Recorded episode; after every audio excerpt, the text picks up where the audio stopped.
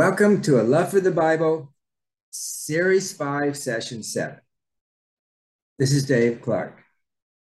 During Series 5, Session 6, I shared exercise questions from Chapter 12 of my book, A Heart for the Bible. And this dealt with the books from the Bible Psalms, Proverbs, and Ecclesiastes.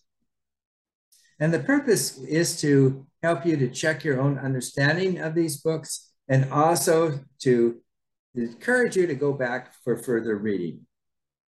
So today I'm going to be doing something similar for two of the prophetic books, Isaiah and Jeremiah. So let me go ahead and get started. So from the book of Isaiah, I'm going to be asking three questions. And the first question is Isaiah predicts in chapter 9 that an area that lies along the road that runs between Jordan and the sea will be filled with glory. This is Isaiah 9 1 to 2. What is this area? Is it A, Jerusalem? B, Bethlehem? C, Galilee? Or D, Nazareth? The answer is C, Galilee.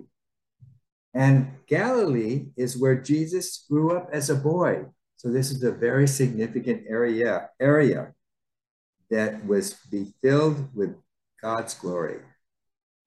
Now let's go to question two. In Isaiah 44, who is predicted to rebuild Jerusalem? This is from Isaiah 44, 28.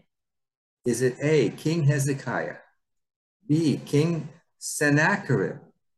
C, King Nebuchadnezzar, or D, King Cyrus? The answer is D, King Cyrus. And we can read in the book of Ezra how this prediction came true. Now, question three. In Isaiah 53, how does it say God's righteous servant will make it possible for many to be counted righteous? This is from Isaiah 53 11. Is it A, he will be a good example? B, he will bear all their sins? C, he will teach them the law? Or D, he will relax the law? The answer is B, he will bear all their sins. And we learn in the New Testament how Jesus did this by dying on the cross for us. Now let's go to Jeremiah. And I have five questions from this prophetic book. Question one How does Jeremiah describe the gods of other nations from Israel? This is Jeremiah 10:5. A. Important gods to be respected. B. Gods that sometimes work and sometimes don't. C. Gods that can do no good or D, none of the above? The answer is C, God that can do no good. Our God is the only true God. Question two. When King Zephaniah asked Jeremiah to ask the Lord to force Nebuchadnezzar to withdraw his armies, what was the Lord's response? This is from Jeremiah 21 9. Was it A, yes, the armies would be withdrawn? B, No, the Lord would not get involved. C, the people should surrender. Or D, the people should fight the Babylonians. The answer is C, the people should surrender. So as it turned out, this was the best choice for the people. Question three. Jeremiah prophesies the day is coming when the Lord will make a new covenant with the people of Israel and, and Judah. Why didn't they continue with the old covenant? This is from Jeremiah 31 32. A. Moses was no longer alive. B. They broke that covenant, though God loved them as a husband loves his wife. C. God changed his mind on the Ten Commandments. Or D. The people should fight the Babylonians. The answer is B. They broke that covenant, though God loved them as a husband loves his wife.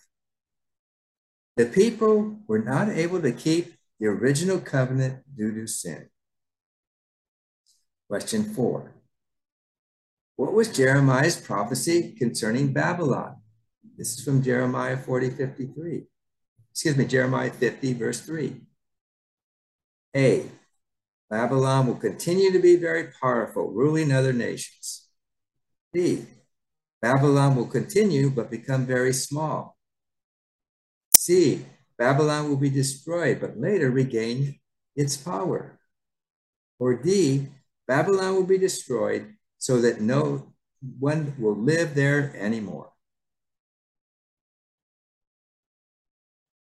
The answer is D. Babylon will be destroyed so that no one will live there anymore. And today, Babylon no longer exists.